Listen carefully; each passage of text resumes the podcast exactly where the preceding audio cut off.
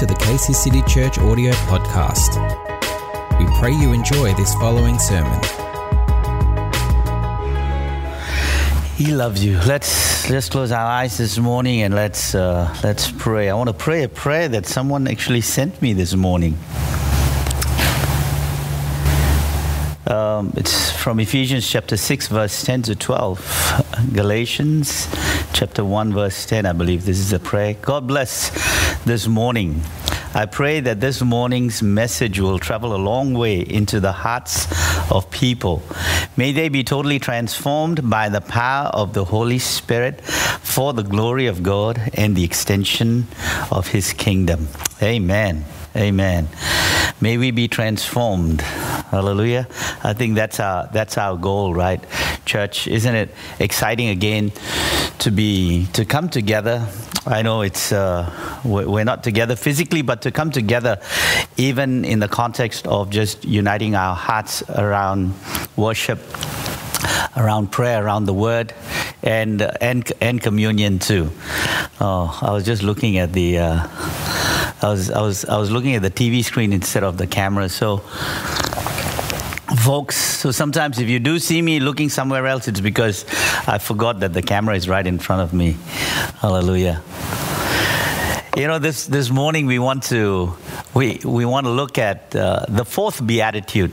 So we are on a series of the of the beatitudes. It's out of the Sermon of the Mount. The Sermon of the Mount is is is quite a uh, um, comprehensive sermon. I would say it it fills uh, it, it it fills so many different things. It has so many different segments to it and elements to it rather. And the Beatitudes is is is one of that. And you know, uh, I may have mentioned it last week, but I, I don't think it's it hurts to say it again. That excuse me that Jesus begins to bring the 12, and then there are these masses that also come, but specifically begins to speak to them and he, he teaches them first and, and he shares with them the, the whole beatitudes right? And he and he explains to them now these are the steps. These are like those, those ladders that you get to move into. And then following that he allows them to to see the works that he is doing right? And so jesus is you know he he conducts all of these miracles and he shows them from a practical standpoint. And then in chapter 10 which is which is uh, really uh, vital here is this. In chapter 10 he sends them out. He sends the 12 disciples. But but today I want to I want to ask you a question uh, from a book that I've been that I've been reading. And the and the question is this. Are you walking or riding? Right? And and I want to read a portion from that. Now, in, in 1 Kings chapter 431, the composer of more than a thousand songs and author of 3,000 proverbs. Imagine the books and CDs he could sell if that was the case, right? He could intelligently discuss trees, animals, birds, insects, and fish. And he was no ignoramus when it came to buildings, horses, money, or, sad to say, idolatrous woman. He was keen. He was a keen observer of the world around him and was able to draw wisdom from events that would appear insignificant to people. And one day he looked out of his window and saw some travelers going by, some walking and some riding horses. And he wrote in his journal, can you, can you guess who this person is? And if you can, I would love for you to just type it into the chat column, right? Okay, I'm going to give you about three, three seconds to type it in. Come on. Guess who it is? There is an evil. This is what he says. There is an evil I have seen under the sun the sort of error that arises from a ruler. Fools are put in many high positions, while the rich occupy the low ones. I have seen slaves on horseback, while princes go on foot like slaves. I have seen slaves on horseback, while princes go on foot like slaves. Taken from Ecclesiastes 10, chapter 10, verse 5 through 7. And so the writer now begins to explain this, and he says this Princes are supposed to ride on horses, and their slaves are supposed to walk beside them. But Solomon, now you've got it, but Solomon saw the situation reversed. Those who were supposed to serve were ruling, and those who were supposed to rule were serving. The world was topsy turvy and it is it still is today. So take for example the marvelous machine we call the human body. God made it to be the servant of the spirit but in the lives of many people it is the master. The appetites ride on horseback while the spirit trudges along on foot the same reversal exists when it comes to money and material things. God gave them to be our servants, but somehow they have become our masters. God created us to rule as his heirs and everything else to be our servant. Now, rule over means in Genesis chapter 1 28, it means to live like a king. So Adam was, uh, was the first king who was to rule in that paradise, in that place called paradise. But he gave up his kingship. Then comes the second Adam, Jesus, as a king. And I'm going to expound on that a little bit more and share a little bit more on that. But I want to say this too many people are acting like servants when in fact they are princes, heirs to the king. So, who are you today, friends?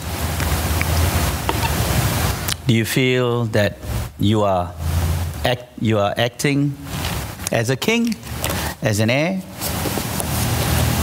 Or do you feel like as if you're a slave, a servant? So let's turn with me to Matthew chapter 5, verse 6. We're looking at the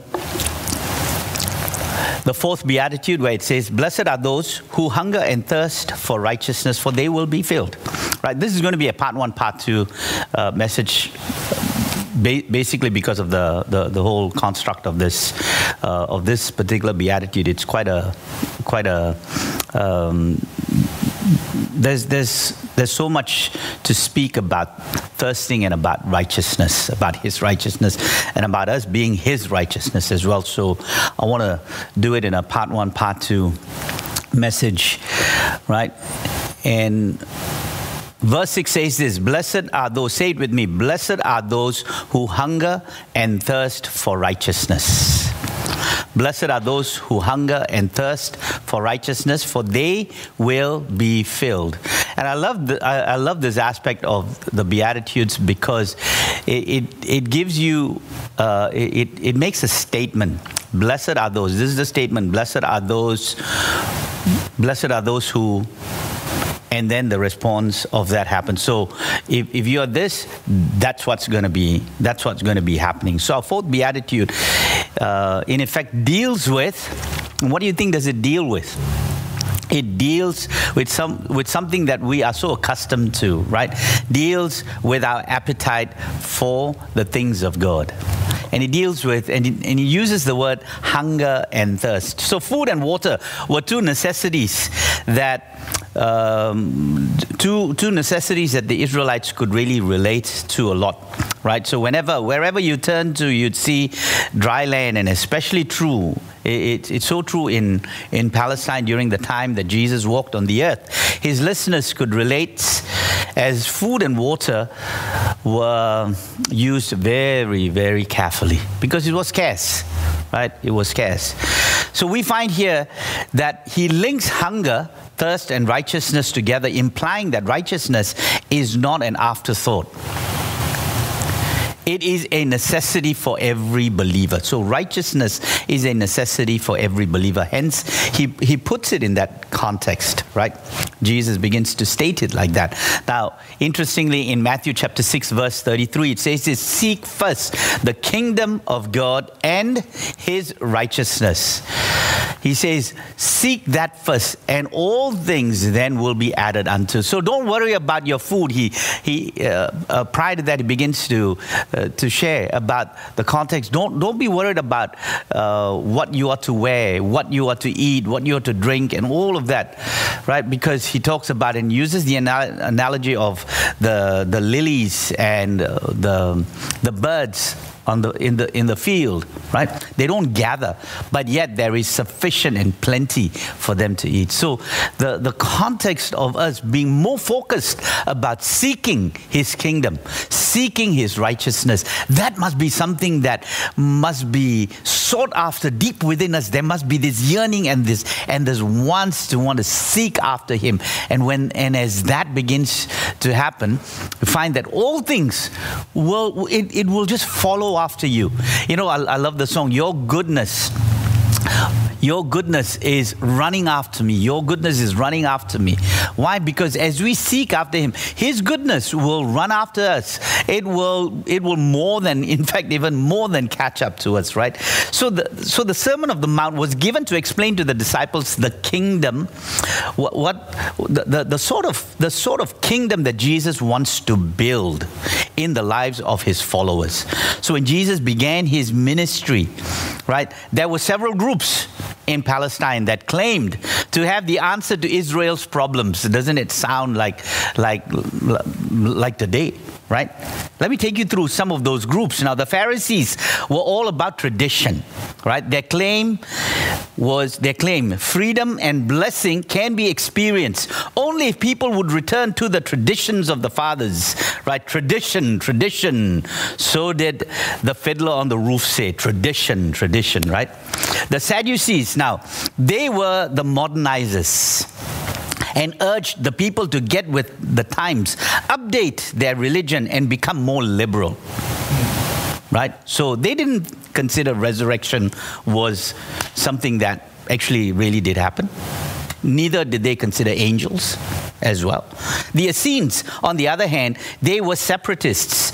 They taught that salvation would come only through separation from the world. So they established their own communities and remained outside the life of everyone else. Then there were the zealots, the extremists, a revolutionary group that sought to overthrow Rome by revolts and force, unwilling to wait for gradual change. The zealots murdered and destroyed in the name of Jewish patriotism. Now, today we have somewhat similar groups, right? And so the, the groups are those who those who say, come on, let's, let's go back. Let's return to those good old days of our fathers. Let's return to, to how things were in the past. Right now, we hear a lot of late. Now, this is going to be the new normal. This is going to be the new normal. No, no, but people saying, no, no, we want to go back to the old normal, the old normal, right? Another group says, go ahead. Let's modernize and liberalize our religion and, and how we do life, right? So there is no real clear truth. Truth is kind of arbitrary. The Bible is archaic and it can't mean all of that. I'm sure it can't mean that. The third aspect, third group would be we have the radical extremists that shout, go against, go against this institution, go against that, try to destroy vital institutions necessary for the strength and progress of society. And the fourth, separatists that say, let's go out, isolate yourselves from the very people who may actually need your help. Go buy a huge farm, live in this 20 acres, you know, and, and, and, be, and be, self, be self-sufficient, right? Live out there and protect yourself, form a subculture. So the names of the group will change from generations to generation, but the basic aims are the same. Amen? So the, the, the kingdom of heaven or, or God's kingdom is so different, folks from our mindsets, from all of what uh, you, have heard me say, from what the Pharisees would have tried to communicate, the Sadducees, the, the, the Essenes, the Zealots, all of that, right? It's, it's so different. It's so different from, from that. And so Jesus now comes, and he would all would probably be viewed as a revolutionist. And he begins excuse me, and he begins to teach them now this is the way, these are the principles. You know, I've, I've, I've, I've often said this, and I think you've heard me say this at least each time I, I speak on the Beatitudes. I wish I'd actually really dug deeper into the Beatitudes when I first came to know the Lord. Because I, I, I saw it like how I saw that when I was within the Catholic Church. Oh, it's, it's, it's, it's so poetic. You know, it's, it's really nice to read and it flows so well. But as I investigated a whole lot more and got into it even more, I realized, man, I feel like I'm living again. You know, I'm starting from scratch all over again because these are these are tremendous principles. It would have made me a far better person, a far better leader, a far better pastor as well. You know, but a far but more importantly, a far better person you know but thankfully there is still time. God redeems. Amen. And he brings us to a to a place where he continues to cause a hungering and a thirsting to to to um, to I, I, I suppose to become an experience in our lives. But we must want it friends. Do you want it what are you hungering and thirsting for right we need to dig much deeper into this kingdom to understand and encounter all that is intended and that is laid before us. You know, I, I remember a prophetic word given by by actually uh, an, an amazing man of God many, many, many years ago, and and he and uh, I remember him doing this. He says, "Larry, you've got to you've got to bulldoze through. There are many gifts there for you, but you've got to bulldoze right through to begin to get that." And I and and I couldn't understand what that bulldozing was, but it was it had to do with my personality, meaning I had to really press right in you know, I had to press right in in order to begin to mine the gifts that are there and the things that God had placed. And sometimes it requires, really requires that. Jesus takes time to explain to his listeners that you've got to get this right before you attempt to share with others, which is what happens in chapter 10, folks.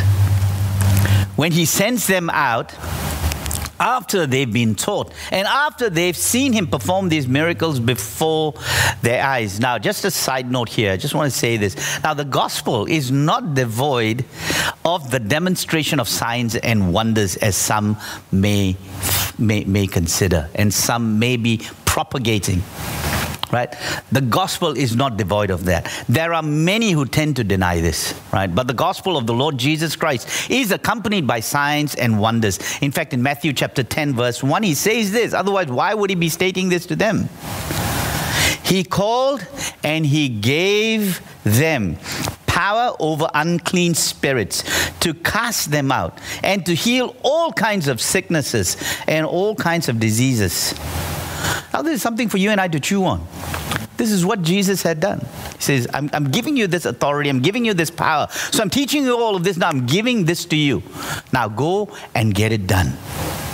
You and I go and get. So, what is it today that we need to try and understand in order to go and get this done? What is it that we need to have as a construct within our lives in order to ensure that we continue to get this done? Right? Well, those who are truly born again have gone through then the steps of the Beatitudes, right? They recognize their spiritual poverty as they have fallen short of God's glory. Even their righteous deeds are as filthy rags before God. In Isaiah chapter 64, verse 6, it says that, right?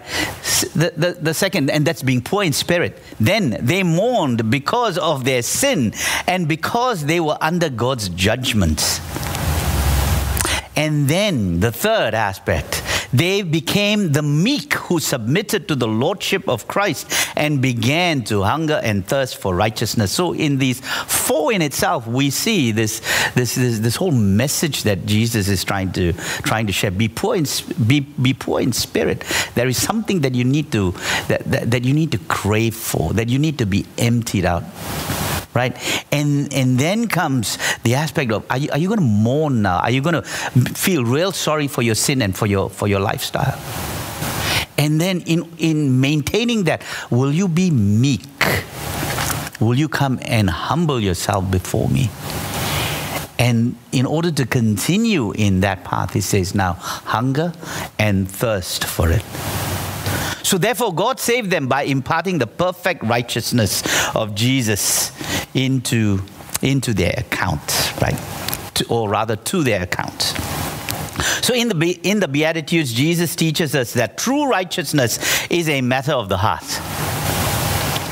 It has been well said that the Beatitudes describes the attitude that ought to be in the believer's life. Right? The Beatitudes describes the attitude that ought to be in the believer's life. So what's the attitude that you are about, that you and I are about?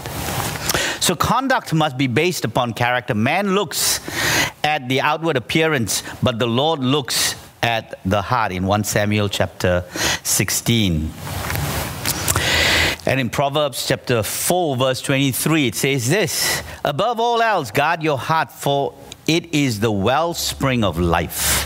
So the Beatitudes then are God's description of Christian character, the kind of character that leads to right conduct, right? Now let me define hunger, hunger and thirst. Now the Greek words for hunger and thirst are what we call present participles, meaning that this is a continual hungering and thirsting. So it's not a once once off thing. It's a it's a continual right? So, what is hunger and thirst for? For, according to Christ, it is for righteousness. Right? There is something unusual here in, in, in, when you look in the Greek in the statement, there is something unusual here because typically the verbs like hunger, the Greek verbs like hunger and thirst, have partial objects. For example, now, I am hungry for some bread, or I am thirsty for some water, some. But Christ uses an unqualified object here. It's like saying, I'm hungry for all the bread or all the water. So true believers are hungry for complete righteousness. Now, not partial righteousness right? It's, it's not okay to love God and yet compromise and yet have a compromising language, right? Or practice dishonesty or commit, or commit immorality. Now, these people want to be fully righteous. Partial righteousness won't do. And that's what Jesus is trying to exhort and encourage, right? They want to be perfect like their Lord. God created us for this. In Ephesians 2:10 it says this, for we are his workmanship.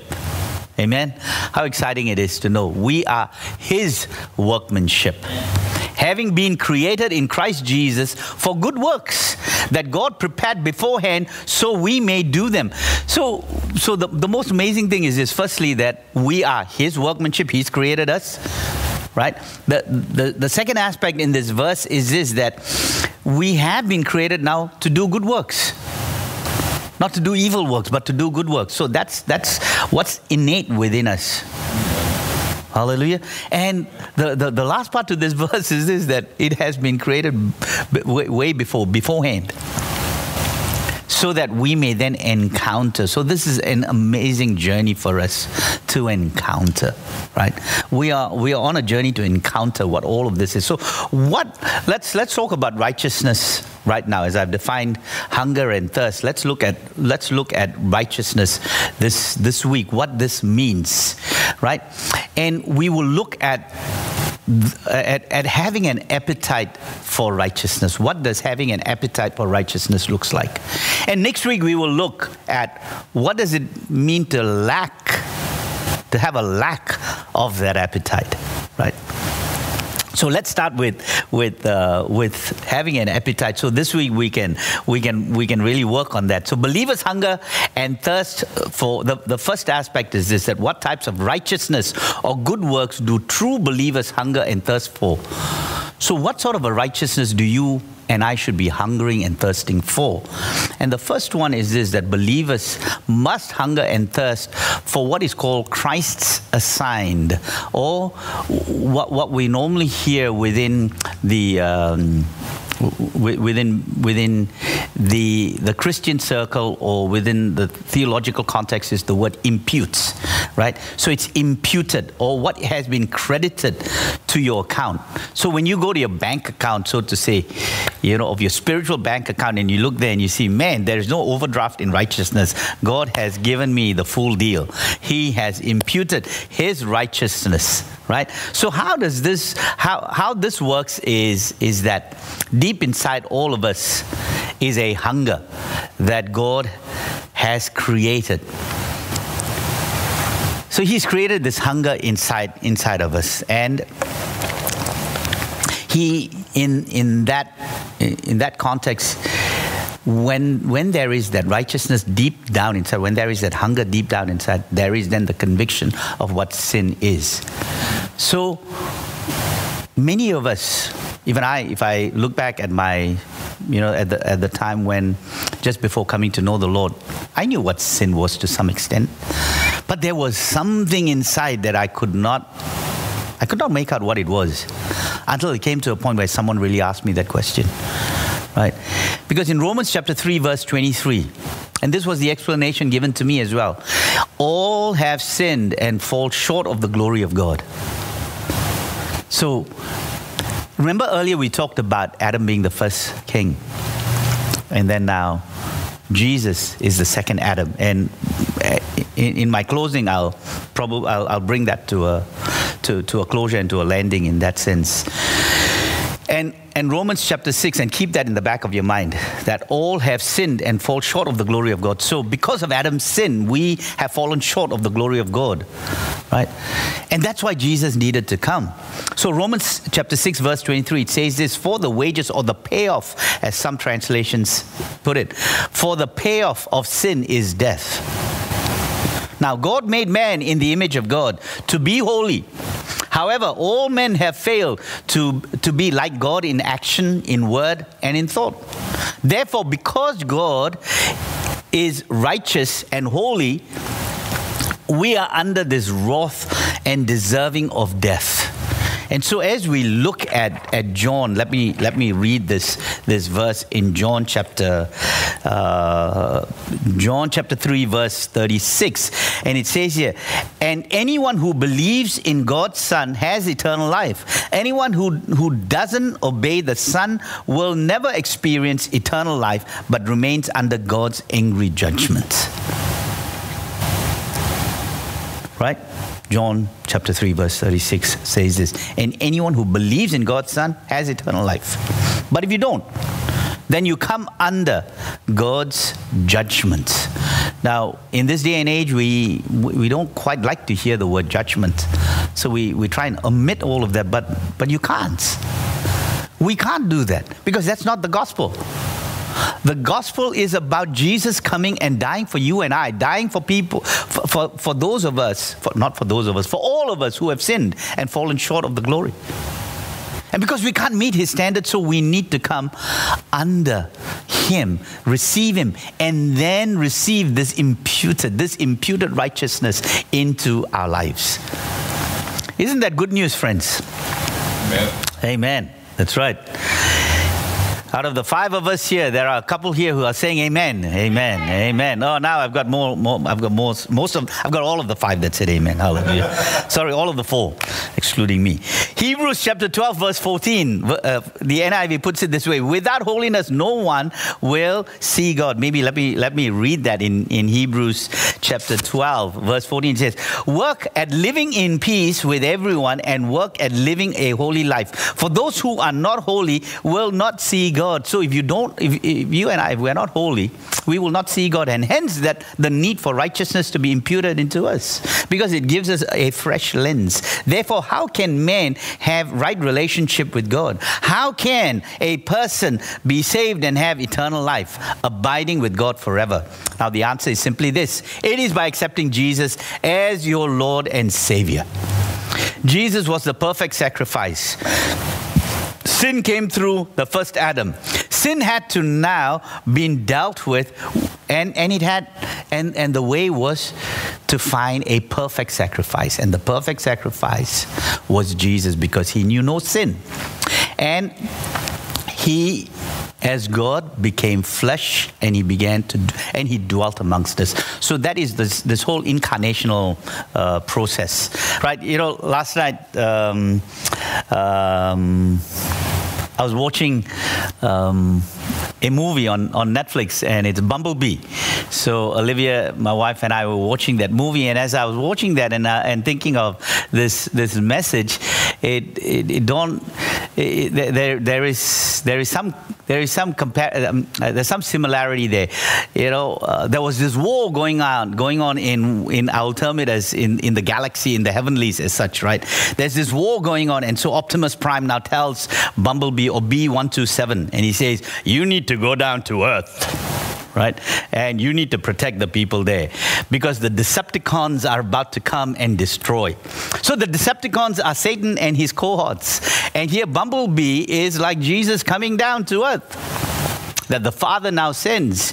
And what does Bumblebee do? In order to make sure that he is not seen as any different, he becomes a Volkswagen Beetle and he takes on the shape. So there is this incarnational process there.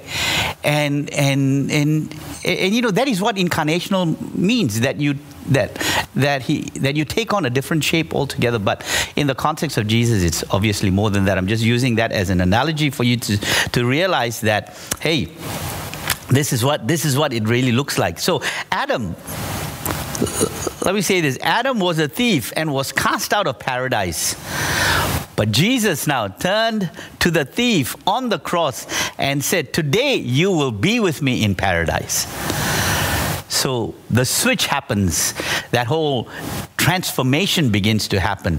Now, Adam was tested in the beautiful garden and he failed. Jesus was tested in the wilderness and he triumphed. So everything that Adam lost, Jesus now begins to buy back, redeems it, and gives it to us. So you see, the, the world now loves sin and therefore hates righteousness, rejected the crucified Christ. And so on the cross, Christ not only suffered the scorn of man and the wrath of God, the anger of God, the fierce anger of God, because it was God, this was, this was God's wrath against sin. Amen? Against sin. And that's what we must realize. He was angry, it was his judgment against sin. Christ took the wrath we deserved for our sin so he could offer those who come to him the gift of perfect righteousness. In Romans chapter 3, verse 21 to 22, it says this But now, apart from the law, the righteousness of God, which is attested by law and the prophets, have been disclosed. Namely, the righteousness of God through the faithfulness of Jesus Christ for all who believe, friends, for anyone and everyone who believes. For there is no distinction, neither Jew nor Greek, to all who believe in Christ, acknowledging in his life, death, and resurrection. And that's the key the acknowledgement of his life, his death, and his resurrection, which the Sadducees did not want to acknowledge his resurrection for the sins of the world and turn from their sin to follow him. He imparts to those he then now imparts his perfect righteousness to their accounts. Now 2 Corinthians 5:21 and our church staff should know this by heart right now because it's the assignment for next Tuesday. Just thought I'll throw that reminder in. 2 Corinthians 5:21 says, God made the one who did not know sin to be sin for us, so that in him we could become the righteousness of God. In him we become the righteousness of God. So how would you share that to someone? In three minutes. How would you share that? That's the assignment. Now, my second point is this believers hunger and thirst for practical righteousness. So, what is practical righteousness? We, we, we touched on imputed righteousness, which was then given to us legally, it was given to us. Now comes the practical aspect of righteousness. So, there is a natural desire, firstly, What is this? There is a natural desire to want to serve God and others through righteous works. We want to begin to help. We want to do works. There is this natural. Some people say, "Oh, salvation is not by works." Now, this has got nothing to do with salvation. You, our works is not to save us, but our works is an outcome of this desire for righteousness, for the hungering and thirsting of that. Amen. It's a byproduct of that. So, righteous deeds are not the root of salvation as is taught by so many different religions as well. Now, they are the fruits of true salvation of already being made righteous before God. So James said that faith without accompanying works is dead in James chapter 2 verse 17. If our profession of faith does not produce a lifestyle of hungering for and practicing good works, our profession is false. Right in Matthew chapter 7 verse 21, Christ said, "Not everyone who says, Lord, Lord, will be will enter the kingdom of heaven, only the one who does the will of my Father." So serving and obeying God is a proof of our true salvation. If I want to serve God, if I'm f- truly saved, I want to serve God, right? So, how do we apply this now? What are some specific aspects of practical righteousness that believers hunger and thirst for? Right? There are, I, I want to leave you with four things, and, and we, we, we will end with this, right? What, what are four, four, as, four aspects of this practical uh, righteousness? The first of which is this it is a hungering and thirsting for souls right? So, what do I mean by that? In John chapter 4, we see that Jesus meets the Samaritan woman. And after that encounter with Jesus, the Samaritan woman goes and brings all of her friends to, to meet with the Messiah. So, the disciples now here are thinking, and, and, and, and they come and they suggest this to Jesus hey, it's been a long day. Come on, why don't you come with us to have some, to have food? And so, he, so they're trying to whisk him away for food. Whereas this, uh, this lady, this Samaritan woman who now has, has had this encounter, and what a, what a prophetic encounter there at the well, right? And, and incidentally, even at the well, Jesus tells her, if you drink of this water, you will thirst more. But if you drink of the water that I give you, you will not thirst. Or you will thirst no more. And that's what she wanted. She wanted that water, right? So Jesus introduces himself and she realizes he's the Messiah at that point in time, right? At, at, at the well. Now, interestingly, the well is significant to a place of gathering where many in the marketplace would come. And so you might meet Jesus in your marketplace. You might meet Jesus out there, right? Not necessarily just in church. Just, a, just food again, food for thought there for you. Now, it is, it is most natural for new believers. Oh no, sorry. Let me come back to the part where he then, where the disciples then begin to try and get him away to go and um, and and and have some food, right? And Jesus begins to respond to them in, in a sharp manner, and he and he responds to them by saying, My food is to do the will of my Father in heaven. Look and see, the harvest is ripe. So there is this hunger for souls. It is most natural for new believers to want to share their faith.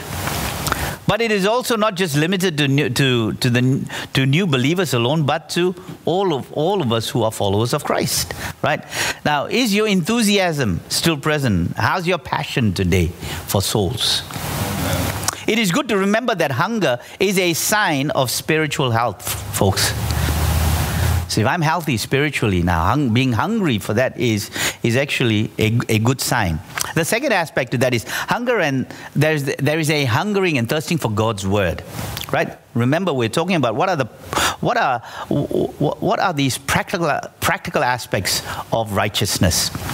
So we've seen a hunger for souls. The second is a hungering and thirsting for God's word. When Christ was tempted in the wilderness, what was his response? He responded this way Man shall not live by bread alone, but by every word that comes from the mouth of God. During now, during his fast, he was eating and drinking, but what was he eating and drinking? He was eating and drinking the word of God. Right? He was r- reminding himself. He was he was focused on that. Job chapter 23 verse 12 says, "I love your words even more than my daily bread." Right? Job 23 verse 12. Psalms 119, verse 97. David declares this Oh, how I love your law. All day long I meditate on it. Amen. All day long I meditate on it. Friends, are you still delighting in God's word? You know, this is the air I breathe. This is the air I breathe.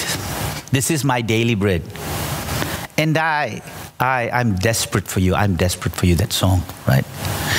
You know, we, we, you know, for me in my in my own in, in my own personal journey, when, when when there are major moves that need to happen, I have to get a word from Him. I have to get a word from the Word of God. And so many times that has happened. And I've realized that when that doesn't happen, man, things don't turn the way that it should. Right? Now, as a church, we have a devotional or a journaling Uh, uh, process that we've introduced a few years ago, something like SOAP, but we call it WORD, W O R D, which means what is he speaking to us? What? The what aspect. What is this chapter and verse? And the next aspect is what is your observation of what he is now speaking to you about? What, what are you observing out of that? And the third aspect is from an observation must come response. So that is the R. So how do I respond to what I'm observing? And now all of this W O R now leads into the final aspect where it actually helps determine then your destiny or where you're headed to. Amen. So think of that. Let that be a construct that you can use for journaling.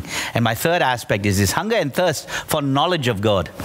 So, the practical sense of righteousness is to have a hungering and thirsting for the knowledge of God. I must want to know God, right? Psalms 63, verse 1, that we, I think a lot of us know this psalm, and it says this Oh God, you are my God. I long for you. My soul thirsts for you, and my flesh yearns for you in a dry and weary land where there is no water.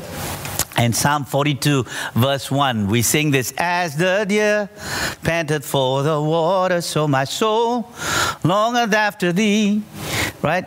Psalms 42, verse 1. Now, Moses spoke to God face to face and had an intimate relationship.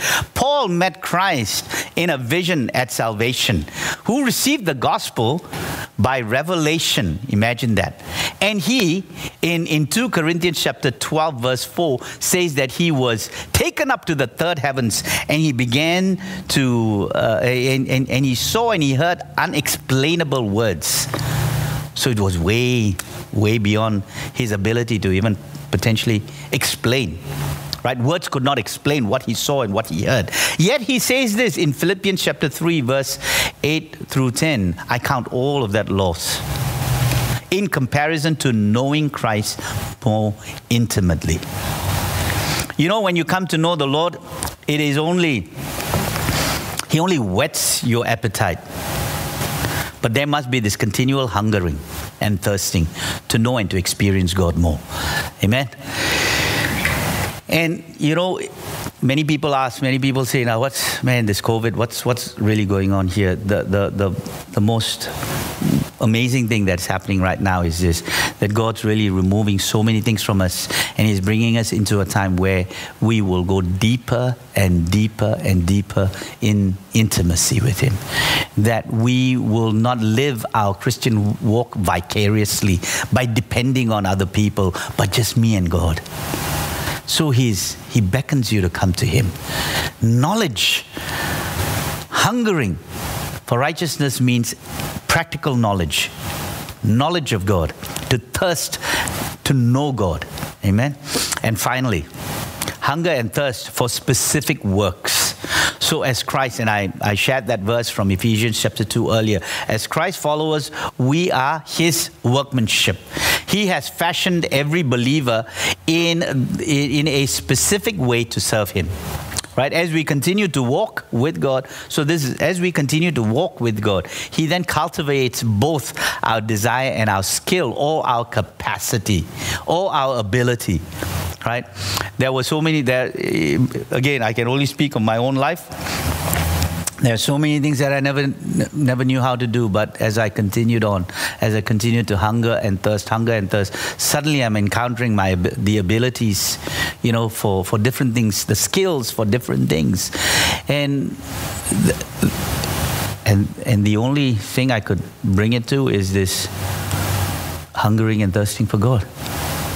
wanting more, wanting more, not being satisfied. Right? He works in us to will and to act according to his good pleasure. So for some, it may be to raise godly children. For some, to be to serve in business. Maybe some full-time ministry. Some politics. You may be called, and, and there may be a specific aspect there, right? Some in the med- medical field, teaching, etc., etc., right? Now, we must remember that it is only as we walk continually with God that He will cultivate this hunger and thirst for these specific righteous deeds that He has called us to which will glorify his name so it's not it's not it's not a walk that is disconnected it's a walk that is connected we, we go hand in hand we go hand in hand and we walk hand in hand we hold his hands or he holds our hands and we walk in this journey i mean that's that's that, that was that was going to be adam and eve's um, journey with prior to them um, failing and falling into sin it was going to be their their their journey with him. He would come and walk, talk, walk and talk with them in the mornings, and he would come. I think it's, it's, it was in the dew of day or something along those lines. I mean, just check, uh, look back at Genesis. And that was the heart of the Lord. Amen. So we will never, as we conclude, I want to say this that we will never be fully satisfied. We must realize that we will never be fully satisfied in this life and hence we, we, we hence will have a hunger that will require regular remember regular the greek for this is talks about continual regular attention nor a and, oh, and, and a thirst that can only be quenched by him but a day will come when all of all of that will will, will in a sense happen that there, there wouldn't be a hungering and thirsting anymore. A day will come, friends, and the day is going to come, right? Where when we enter into our new abode and enter into heaven, and it says in Revelations chapter 16, uh, sorry, Revelation 7, verse 16 to 17, and it says, They will never again be hungry and or thirsty. They will never be scorched by the heat of the sun, for the Lamb on the throne will be their shepherd. He will lead them to springs of life giving water, and God will wipe every tear from their eyes. That day will come, but it's not there yet. So, whilst we are here, we need to remember this. This week, remember these four aspects, right? His righteousness that has been imputed to you. You are His righteousness. Are you hungering and thirsting for His word? Is there a, a desire to grow in knowledge? You know, and, and there is this in, a desire. I want to. I just want to throw this in as well. A desire to grow in His knowledge will also happens when there is this this passion to want to really worship Him to be when you look at him you know as you worship the lord as you get into this place into this holy of holies you know into this this deep sense of his presence and finally what is it that he's identifying as a specific work that he has placed into your hands? And you know, friends, age is no criteria. I hold here in my hands, I don't know whether you can see it, but it's, it's this. This is this drawing that is here, right? That is done by a uh, nine year old and a seven year old, I believe, right?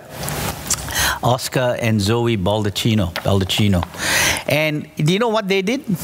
This, they had this idea because their mom had said, "How do you, how, you know, how are you to, uh, how can you spread joy in this current climate?" And so they had to think about it, and they said, and this is what he's done. We hope this coloring book brings you joy. Please share your photos of your coloring too. he's even got a nine year old. He's even got a hashtag, right, on Instagram or Twitter. Obviously, it's their parents' account, right? Now, big thank you. And he says it's a big thank you to Officeworks Cranbourne for making this possible. You know why? Because they didn't have much uh, ink to print. So they, so he, he, this nine-year-old boy writes to them, contacts Officeworks, and says, "Can we need 65 sets of this because I want to give this to my neighbors." Imagine that. I want to give this to my neighbors. And then at the end, he says, Please remember you're not alone. Love, Zoe and Oscar Baldacchino. Friends, that was a specific work that was given to these, to, to these young to these two young kids. Right? Now, I'm hoping that many of you who are hearing that will take this as an example and know that age is no age is no limit, right? Go to someone. If you lack something, don't let that lack be in the way, friends. Hallelujah. Amen. God bless you. This morning, we want to enter into a time of communion right now. And this is this is precious because this is a reminder to us. So if I can ask you to bring along your communion emblems and recognize what had happened at the cross. Jesus looking at the thief and saying, Today you will be with me in paradise. So this cup and this body they are a reminder to us of the way in which his righteousness was imputed to us. It was him, Jesus was not murdered. Jesus gave himself up. Freely, he gave himself up.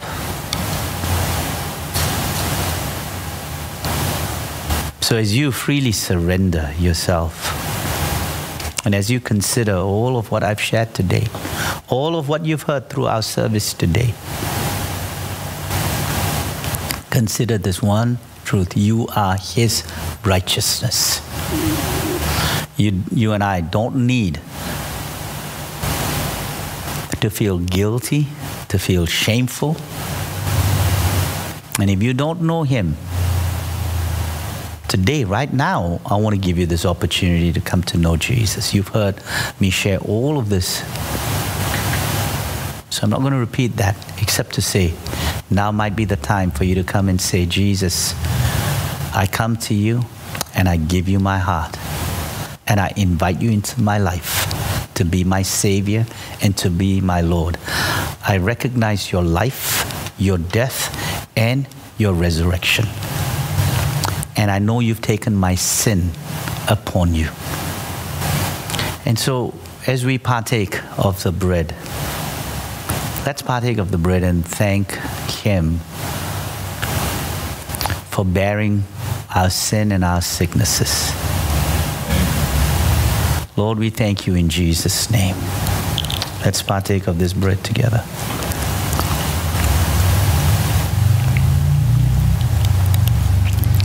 And again, the new covenant was only could only be made valid if there was the shedding of blood. And so this cup now reminds us, symbolic to his blood that was shed for us. And as you partake of this, receive now the power and strength that comes through you and I remembering what he did for us. Receive his strength in Jesus' name and receive his healing in Jesus' name. Amen. Thank you, Lord. God bless you, folks. I want to give you a few more minutes to begin to just recognize the fact that Jesus paid it all for you and I. So as we enter into a time of worship, let your heart now begin to rejoice. God bless you.